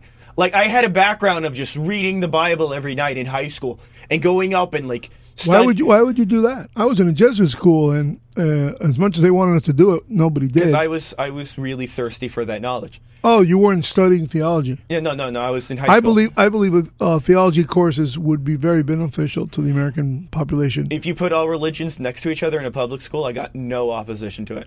But when you do it that way, you'd have to have different classes for each subject because no one would be no teacher, not enough of them. I, I, maybe in my is versed enough to in my private school, which was for like kids with learning disabilities, Yeah. they taught Moses like he was a historical fact. and you believe he isn't. There's a lot of there's really weird stuff the way the Bible describes Moses, where he's a mythological figure. That he, I would not take him as a literal character. Like even when I talk about the Buddha, I'm very careful to say the mythological story. Did Because- he did he make it to the promised land or not? No. Ah, I, I tried to bust him and I couldn't. Now, like, could the you? big- the big do- thing that I feel would like- you be able? Time out. Would you be able to uh, give me an idea w- that would help me find it in the Bible that could be, so that I could read it and see if I also see mysticism in Moses because I believe he does. He did Moses exist. Moses like lived something for over a hundred years. So that that is the reason for that, you. that, that, that, that to me already is mark enough. Like, you know, with all the miracles and everything else aside, like, how does a guy from the Bronze Age live that long? Like, that's crazy. on on on. Let me double check that. Let me double check that because I know a lot of people in the Old Testament live like crazy long times. Like, Okay. I think Adam and Eve lived like 900. But there's a certain divinity about long life. And one of the longest and oldest and most uh, prominent of the rabbis also lived way into 100 in modern times. And he passed away acknowledging that. Yeah, Moses lived 120 years. Yeah. That I- guy would have to be on like like a wheelchair on the journey. okay, but you're also assuming. here, I'm going to throw this one out. Yeah. And the audience too. Keep in mind, in biblical times, calendar years were not our calendar years that we know today. So 120 years is 120 years for you isn't necessarily 120 years in those days. In However, terms of but time. it's like I, I will just say we've gotten to it's the, not like they had calendars. You but know? we've gotten to the point already where the conversation about these figures is under so much stipulation, so much so much like pontificating, so much ideas that we we have to contend if these stories mean something to us, and it's totally awesome that they do. Like it's totally great that a story can mean something to you and they can help out. I know people who have like But finish that thought. It can help out what? Depression. it can help depression, it can bring purpose, it can do this stuff. I've met people who roll their eyes Or at just simple solace. I've met people who roll their eyes at religion, but will talk about superheroes like they're real. Uh, so that's oh, that's a product of a uh, of a generation. I'll tell you. yeah, no, no. Um, but, but so very much like I'm all not bored. Now you're gonna tell me this isn't political pandering? Wait, wait, wait, wait, hold on. Let me, let me, let me finish my Joe point. Biden But when we- when crossing we the, to- uh, the bridge in to- Alabama? But when we get to a point that we're talking about like a figure who we have to admit that there is very hard things to admit if there's real about them. We can't really use that to be policy. We can't really use that to be a bludgeoning tool for everyone in their way of life. Yeah. Uh, when it comes to the Far East faiths, it's very hard for any Catholic to really debate uh, a faith that doesn't really predate Catholicism and Judaism. But remember what they said about Abraham. Uh, Sarah gave him a child when he when they were both, I believe, uh, I think they were eighty something years old, and she bore him a child. So I can see where your mysticism comes from. Yeah, but like I guess where I want to go on top of this um, was talk very much about like what it means about these stories and sort of things because I feel like when I think back the fact that I was covertly really taught religion in school, Yeah. which really got me start thinking. I remember I was shown the Ten Commandments in a history class. What's wrong with that? We're a Judeo Christian society. I mean, it's wrong in the sense that like I would also want like a, mo- a sword and sandals movie about Muhammad. Okay. okay. Well, that was a that was at least it was an honest answer. I, like, But like, a you- Judeo, you but go- you understand a Judeo-Christian society in its foundation doesn't necessarily mean that it has to. You're free to search and research Muhammad on your own, but it doesn't seem like it's a prerequisite in order for you not to find the Ten Commandments uh, repulsive because there was no Muhammad mentioned. I mean, I don't find the Ten Commandments repulsive. I really like the movie. It- No, no, no. Don't get me wrong. Not the it's not I- the I wanna- not the commandments itself. Being taught it. Sure, but just like giving, I need that air of separation that like I wish that I had received that as a kid was that they just told me like, hey, we're going to teach you about religion. We're not teaching you religion. We're teaching you about it. And, And I, you were you were in a private school. I was in a private school for learning disabilities, mind you. Um, of course, this got by because I was in Florida, and I was never upset. I was never offended. It just got me super. You were here locally, or you were somewhere? I was the- in Kendall. Okay, that's not local. That's like another nation. No, Yeah. I'm. no, I'm just kidding. I'm just but. I want to say like the one thing like coming away from the Meghan McCain book was like her relationship with like Jesus was none of like, Wait a minute. You can't use like and Jesus in the same sentence. you I like Jesus. Okay, but it's not. Li- it's, it's not like liking Jesus. It's Her relationship I with like Je- Jesus. her relationship with Jesus It's like no other relationship. was like a complete confirmation bias. Was like That's the only way you can like Jesus is confirmation bias. But that's not the point of faith. You're supposed you're supposed to have some sort of inner turmoil. Not you're ha- supposed not- to you're supposed to rip open your clothes and go, God, why? Why Wh- have you cursed me? No, that's what like all of the stories are no, about. Like that's no, that's what all of the disciples they fall and well, they get back up. I don't debate that. A lot of people felt they and were American cursed. Protestantism, American evangelical Protestantism managed to take the whole the whole part out of the Christianity that makes it noble to begin with. It took out all of the sacrifice. It took out all of the virtue. the obedience. it took out the obedience. It took out No, no, that's not true. That Actually, no, because you can always go off and start your own church. You can always go off and start your own church. You aren't among really the Protestants, absolutely. yeah. You're not you're not held responsible. They're not the church. You're not held responsible to anything. They believe that we are a bunch of corrupt. You know, we're like the central government of faith. Oh no, they you know? think you're Babylon. They think you guys are the Antichrist. Yes, exactly. that isn't an understatement. That we are everything that is wrong with our faith. It's the Vatican. And all, all I can say to them, to us Protestants out there who are really obsessed with that issue, please understand I, nobody feeds the poor more than the Catholic Church. I, it, it, was just like how do I say? Like the more time I like encountered um, Protestantism, like American like evangelical Protestantism, the more time that I like felt like you know I can't really get mad about my Catholic upbringing. I can't hold anything against it. Like You believe anything in your upbringing uh, deterred you today that you learned back then? In your Catholic upbringing? I feel like I fulfilled it You fulfill being a a Catholic by running away? in my own like. I mean, you're not the first. No, but yeah, it's a good question. It's a good it's a good thing to drill me on because it's, it sounds weird. But when I really It doesn't sound weird. That's a rule in this radio station. That word is a banishment of. It, it sounds should be contradictory. censored. It sounds There you go. It now sound- you've expressed yourself without a like.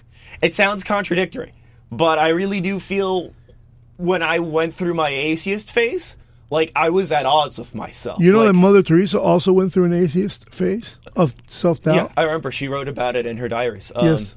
But what I had kind of felt going through all of it and getting on the other side was what I was really searching was like, you know, kind of a path of wisdom, a path of compassion, a path of charity that had been instilled to me in my Catholic upbringing that I'm very, very grateful for, you know, because I hung around a lot of Jesuits, a lot of left leaning Jesuits, particularly, um, who really talked specifically about the need for compassion and the need for charity And forgiveness. and forgiveness. Yes, like you know, not harboring anger, not harboring rage. And I remember, I, I would ask and talk to priests. You know, I'm angry with someone. I'm I'm viciously angry with them. Like, what do I do? And I Forgive them, they would say. Pray. no, um, you're right. That is a part, but like, what's so important For to- me, it's a, a, a priestly cop out. But what's Come really- on, I want some real something to hold on to. And you can just tell me, Well, forgive he- them and pray. He said something that really got with me, which was that um, he said, "Remember, your anger hides fear." Ooh, good answer. So to me, I always Like a dog who barks and Yeah. growls, they're really scared shipless. So to me, when I came back to spirituality and I went through it all over again, to me, spirituality was kind of um, an emotional awareness, was a mastery of the self, was not letting your feelings destroy you, was not was learning how to unpetty yourself, was learning how to be your best self and why to be your best self, or what is the rationale, or what is the need. To me, it was like truly fulfilling when I went through that whole journey. How when- old were you? um, this, this this probably been my life going through. I want to say seventeen. No, no, Yeah, fifteen. when you have a lot of 15 to thirty-one. Fifteen. Oh, to so oh, you so you had you hated a lot of people. yeah, yeah, yeah. So it was like really a process of unlearning what I felt were a series of confirmation biases that anybody who really grows up in a worldview has. You know, which was just like, Wait a minute. Growing up in a worldview that Yeah. seems particular to you. but th- I think that's to anybody. Like I know that I, like you, here's a similarity without really knowing if it's true or not. But I definitely grew up with a worldview in the sense that my parents were advocate, strong anti communists, and got involved in the political discourse and managed to maintain businesses, pay taxes, employ people, always in a common goal centered life. But we were political. We were we had a worldview. Is that what you mean?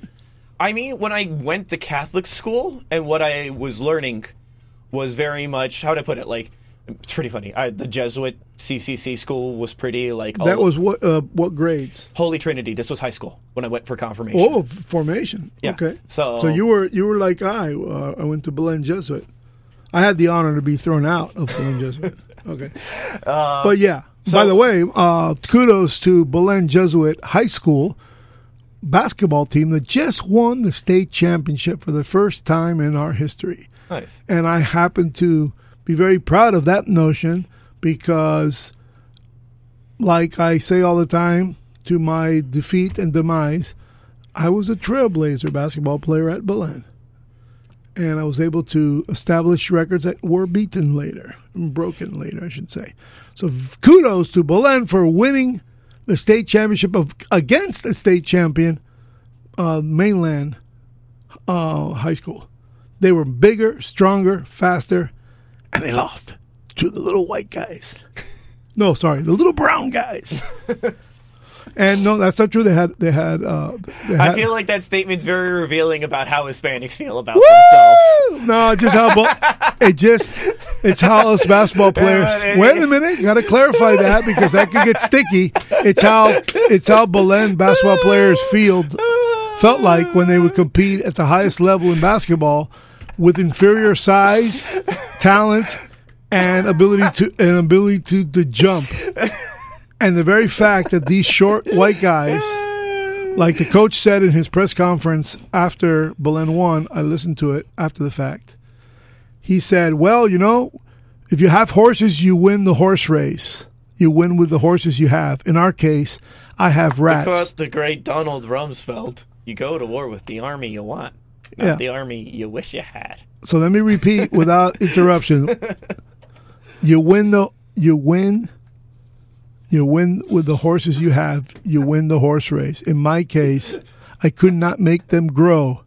So I have rats and I won we won the rat race. And that's Belen. So that's the point I was trying to make. So continue. It- Uh, it- it's really funny because I've been saying this before, and, and it just happened. Is that every single time we're talking about politics, we're like, "You're a dishonest piece of crap. You're you're not understanding any of the data." And then it's like when we're, it's religion, we're like all pious and calm and like contemplative, That's not- and that's- emotionally deep and empathetic with one sorry. another. It's very interesting. I've never. not- I think that most people can gather, fr- who know me personally, who are in the mainland, who don't know me, they can gather that I'm Catholic. They can gather that I'm proactively pro, you know, pro life, and I'm very proactively pro United States freedom and democracy and entrepreneurialism. But pious, I am not. I'm neither a saint nor a sinner to the degree that most people believe. And I'm not so deeply religious as maybe someone would uh, claim I'm trying to be. That's not true. I think yeah, there, there's got to be a way that you go forward after you've done your journey, where it's described as effortless and like the way of the Tao. yeah, but that doesn't happen here on Earth. That happens later. in life thereafter. It, it happens with life. Once you go through enough, you acquire enough wisdom and peace of mind and soul that you're able to traverse through life much easier. Very few people. I, I, I think there's a real truth to this. That's like you come back. And That's you a, have that's something that people seek only if they do. Most people do not do. They go around drifting. I remember going. Uh, I went to some seminar. I can't remember its name. Um, it was quite popular. I was encouraged to go. I went ahead and went. I really enjoyed the speaker. Three days, and it was nothing religious. Religious. It was quite quite controversial. There's a name for it. It was quite popular at the time. And one thing I got out of it was the drift, the famous get along, go along, do absolutely nothing that makes your life at all inconvenient, and don't really pursue your dreams, and just get along and do what you need to pay your bills and drift along. And I think the majority of people spend all their time in their lives drifting, drifting and going wherever the current pushes them. And unfortunately, that's over 90% of the people. I think there's a there's a deal of peace that I learned in not relinquishing control of my life, but no Yet. longer feeling to control everything. that is a very good deed. That that that, that was We control nothing, including our reputations and anything of that n- nature. and, and once you, you accept can't that, control. you have more control. yes, It's I- a truth within a contradiction. That is what Zen is. It's truth within contradictions. it's okay if you don't fit in my box. You don't have to. Yeah. That's basically it. Too many people don't like you simply because you don't fit in their box. And if you are not a person who can be measured by four corners, that's a big problem for a lot of people. And unfortunately, I have a drop, drop the mic moment. Since most of my thoughts come from the right side of the box, I'm going to play the video that I have up here on cue about the great American individual philanthropists out there who kicked ass in government, and he'll say, "Oh, see, government." Go, that was a trick. Kicked ass in business because government allowed him to succeed. And of course, he'll the cynical will say, "Oh, look at these people they inherited, like the Koch brothers." Here we go. So enjoy the best philanthropists in history, USA. Elton John, 38 million. Britain. Doris Christopher, 45 million. Lifetime, a year. Oprah Winfrey, 172. A year. 240 million. Charles Koch. 764 million. Jack Dorsey, Twitter. Russian, 1 billion. Victor oligarch. Ted Turner, 1.4 billion.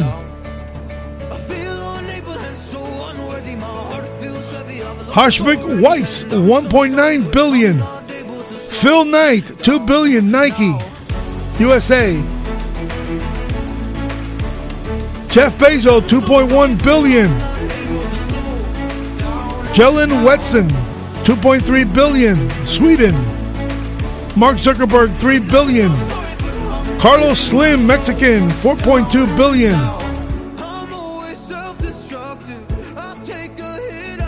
That's a surprise of YouTube. I thought it was going to be USA. It's the world's philanthropists and how much they gave. One person who's on the queue right now, 5.8 billion lifetime giving in his estate. Alisher Usmanov from the Soviet Union. There's a lot of money that came out of the Soviet Union's fall of the Berlin Wall. That's a lot of 10% going to Putin. My God. So, anyway, I'm going to continue uh, searching for the great philanthropists of the United States, or I just give up on the whole idea. What do you think? I mean, I think I missed my point. yeah. uh, Presidential firsts from Washington to Joe Biden. Does anybody want to listen to that? That seems very interesting. Being the first president of the United States, George Washington has many distinctions. Notably, he was the first and one of only two presidents to go uncontested in a presidential election. Washington was elected president twice and both times went uncontested. John Adams was the first president not to be a slave owner. His son, John Quincy Adams, also never owned slaves. They are the only two presidents of the first 12 with this distinction. Thomas Jefferson was the first of 20 presidents to also serve as governor. Jefferson served as the second governor of Virginia for two years, starting when he was 36. James Madison's mother was still alive by the end of his eight year presidency, making him the first president with a parent still alive upon leaving office. Eleanor Rose Conway Madison was 20 when the future president was born. She died in 1829 at age 98. James Monroe was the first of 17 presidents to have previously served as senator. John Quincy Adams was the first president to be photographed. However, he wasn't the first president to be photographed while serving as president. Adams served from 1825 to 1829. The popular photograph of Adams was taken in 1843, leaving many today to think Adams looked much older while he was serving as president than he actually did. With a history marred by violence, duels, and war, it might come as no surprise that Andrew Jackson was the first president to survive an assassination attempt while in office. An unemployed painter tried to shoot Jackson, but his pistol misfired. The 66 year old president attacked his would be assassin with his cane. He only stopped when others intervened. Martin Van Buren is the first and only president to have learned English as a second language. As his father was descended from the Netherlands, Van Buren grew up speaking Dutch and only learned English once he was in school. There was a photo taken of William Henry Harrison after his inaugural address in 1841, making him the first president to have his photograph taken while in office. However, the photo has since been lost. Thus, the earliest existing photograph of a president in office is of 11th President James K. Polk. John Tyler was the first president to be widowed while in the White House and the first to remarry while in the White House. Letitia Christian Tyler died during Tyler's second year in office. Later that year, he took interest in 22 year old Julia Gardiner, being 30 years her senior. The couple wed two years later, during the final months of Tyler's presidency. James K. Polk was the first president to be outlived by a parent, his mother. This would be the case for many later presidents who died in office, but Polk actually lived out his term. He died two months after the end of his presidency, at age 53. It was likely cholera that killed him. He was also the first president to die before turning 60. Polk came into the White House with gusto and vigor, like his predecessor and mentor Andrew Jackson, but four years in the office took a heavy toll. In 1848, Zachary Taylor became the first of five presidents to assume office without having been elected to a public office prior. Even George Washington, who is primarily known for his role in the War for Independence, had prior experience in Virginia politics. Taylor won the election mainly due to his fame as a national hero during the Mexican American War. Millard Fillmore was the first president to leave office with his father still alive. Furthermore, his father, Nathaniel Fillmore, was vibrant and healthy even as he approached 80 years. When he visited the White House, other guests were astonished by how he looked so close in age to the president. Nathaniel eventually died at 91 ten years after his son left office. Franklin Pierce delivered his inaugural address from memory, being the first president to do so rather than reading it. This alone was impressive, but perhaps even more so as Pierce was still devastated by the death of his son only months earlier. Though often considered one of the worst and sometimes the single worst president, Pierce's ability as a charismatic statesman is unquestioned. James Buchanan was the first president to be born in Pennsylvania. For over a century and a half, he was the only president from the state until 46th President Joe Biden assumed the office in 2020.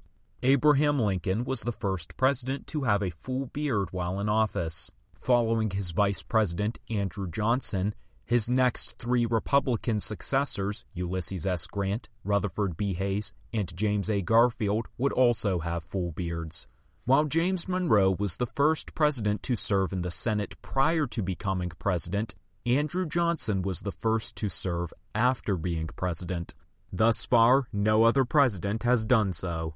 Ulysses S. Grant was the first president to allow for the creation of a national park by the Act of Dedication, thus creating Yellowstone National Park. Grant had a love of nature since his youth, being an avid outdoorsman and horse rider. During Rutherford B. Hayes' presidency, the White House had its first telephone installed. Hayes is often quoted as saying of the telephone, quote, It's a great invention, but who would ever want to use one? Even 44th President Barack Obama quoted Hayes as saying this during a speech. According to historians, however, Hayes never made this statement. He was actually very enthusiastic about new technologies. He even had Thomas Edison visit the White House during his presidency and show off one of his new inventions. James A. Garfield was ambidextrous and the first left handed president, or at least the first known left handed president. In contrast with the previous century, the 20th century saw many left handed presidents, such as Harry S. Truman, Ronald Reagan, and Bill Clinton. Chester A. Arthur was the first president to have an elevator installed in the White House. While he wasn't the first president to be married while serving as president, Grover Cleveland was the first to get married in the White House. Going into his presidency, Cleveland was a bachelor. He was also the first president to have a child born in the White House. Benjamin Harrison was the first president to have a lighted Christmas tree in the White House. Harrison notoriously hated the presidency, often quitting work days at noon. Upon the end of his term, he said he felt as though he were being freed from prison. He much preferred spending time with his children, who lived at the White House along with their children. During Christmas, he would dress up as Santa Claus and spoil his grandchildren with gifts. William McKinley was the first president to ride in an automobile. It was a steam powered automobile invented by O.F. Stanley and very different from the cars of today. McKinley's ride wasn't an enjoyable one. He felt as though at best the driver would lose control, or at worst, the vehicle would explode on its bumpy ride. Theodore Roosevelt was the first president to be wounded by an assassin after serving as president. In October 1912, Roosevelt was campaigning for an unprecedented third term when he was struck by a single bullet fired by a mentally ill man. The bullet lodged in Roosevelt's chest muscles. It was slowed down after passing through a steel eyeglasses case and a copy of a speech. As he wasn't coughing blood, Roosevelt correctly concluded that the bullet hadn't reached his lung. Therefore, he asked the police to take away the would be assassin, but not to do him any harm. Then he began and finished an entire speech before receiving medical attention. William Howard Taft was the first president to have also served on the Supreme Court. In 1921, eight years after leaving office, Taft became the court's Chief Justice. Despite the presidency being the more highly acclaimed office, serving on the Supreme Court was actually Taft's lifelong dream. Woodrow Wilson is actually the first president to be buried in Washington, D.C. He remains the only president buried in the district. In 1923, Warren G. Harding became the first president to die before his father. He passed unexpectedly during the third year of his term due to a heart attack. The first radio broadcast from the White House was given by Calvin Coolidge in 1924. It was a tribute to his predecessor, Warren G. Harding. Harding was actually the first to have his voice broadcast on the radio, but Coolidge would make excessive use of the technology during his six years. The iconic image of the phone at the president's desk began with Herbert Hoover. While President Hayes was the first to have a telephone installed in the White House, Hoover was the first to have a phone on the president's desk. Franklin D. Roosevelt was the first president who traveled via airplane while serving as president. Prior to this, it was actually considered unsafe for a president to fly on an airplane, though Roosevelt would make extensive use of flight during his 12 year presidency, allowing him to visit Haiti, Iran, and the Soviet Union. He was also the first president to visit each of these nations. Ironically, Roosevelt's fifth cousin, Theodore Roosevelt, had been the first president to fly via any aircraft, though this was after his presidency. Harry S. Truman was the first president to visit Germany. After the surrender of the Nazis, Truman met with Joseph Stalin and Winston Churchill in Ally occupied territory. Hawaii and Alaska were only admitted into the Union in 1959. Thus, Dwight D. Eisenhower was the first president to govern all 50 states. Along with Richard Nixon, John F. Kennedy was the first president to compete in a live televised presidential debate. In prior elections, presidential debates weren't standard practice. In the 1940 election, Franklin Roosevelt's Republican rival, Wendell Willkie, proposed the idea of a radio broadcasted debate, but Roosevelt declined. Lyndon B. Johnson was the first president to appoint an African American to the Supreme Court.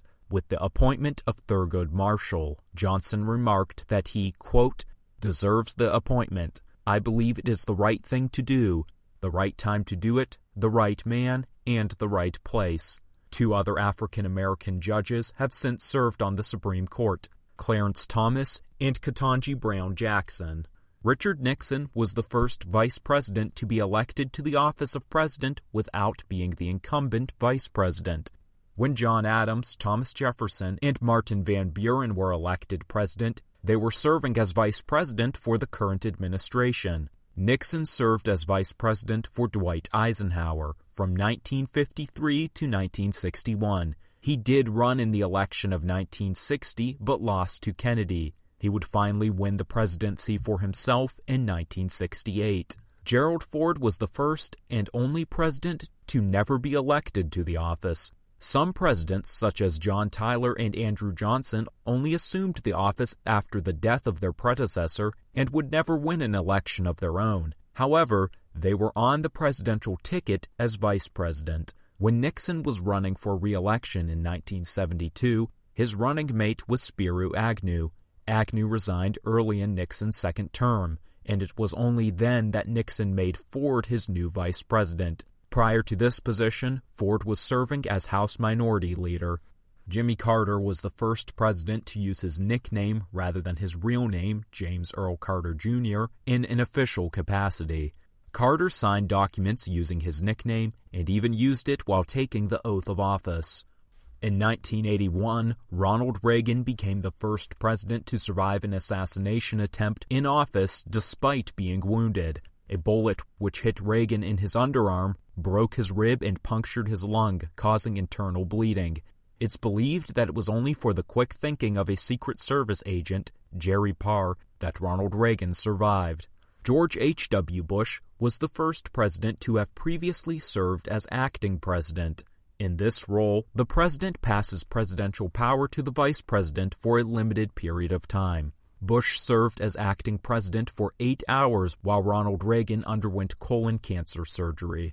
Bill Clinton was the first president to send an email. He didn't use digital communication often, however, preferring face to face interactions. George W. Bush was the first president to leave office with both his parents alive. George Bush Sr. and Barbara Bush lived through their son's eight years, Barack Obama's two terms, and died during Donald Trump's term in 2018. Both were in their 90s. The official presidential portrait of Barack Obama, taken in 2009, was taken with a digital camera, making him the first president with this distinction.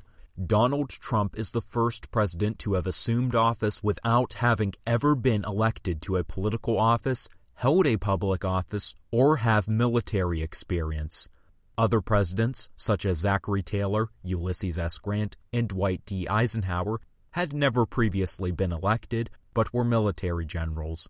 Herbert Hoover hadn't previously been elected, but served in the administrations of Woodrow Wilson and Calvin Coolidge. Joe Biden is the first president to have served as a senator for over 35 years. The president with the second most years in the Senate, Lyndon B. Johnson, served 12. To support regular uploads from this channel, consider subscribing and donating to Resyndicated on Patreon. Donations from 2 to $15 a month help towards more frequent uploads. Patreon link in the description below. Guess what, folks? That's the end of our show. We started 10 minutes into the, the 5 o'clock hour. We got three more minutes. and he wants to say something. He's got three more minutes I- I as I Democrats just want- I- I- ignoring Tifa's reign of terror. I guess I just want to understand astrology. I feel like it's a big thing that's made a big resurgence, and it feels really arbitrary when, like, when I see it discussed. I want to know like the cosmology, or I get the utility of it, but I want to understand the cosmology of it because that's what's always evaded me. You ever heard about astrology? I only heard about staying free, my friends. That's, All right, stay free. You know, we're back in a moment. We're going to have to talk about back in a couple days because from the story of the presidents to astrology, we ain't going there. Okay, folks? So thank you for listening to the Young and Old Show here on Blink Radio WSQF 94.5 FM. And it's time for John Cougar. Serious business. If you like our programming on WSQF 94.5 in Key Biscayne, you can also hear us very far away nationwide, WSQFradio.com. And if you like our audio files and our subject matter, subscribe to YouTube Mac on the Rock Rampage. Take care and stay free.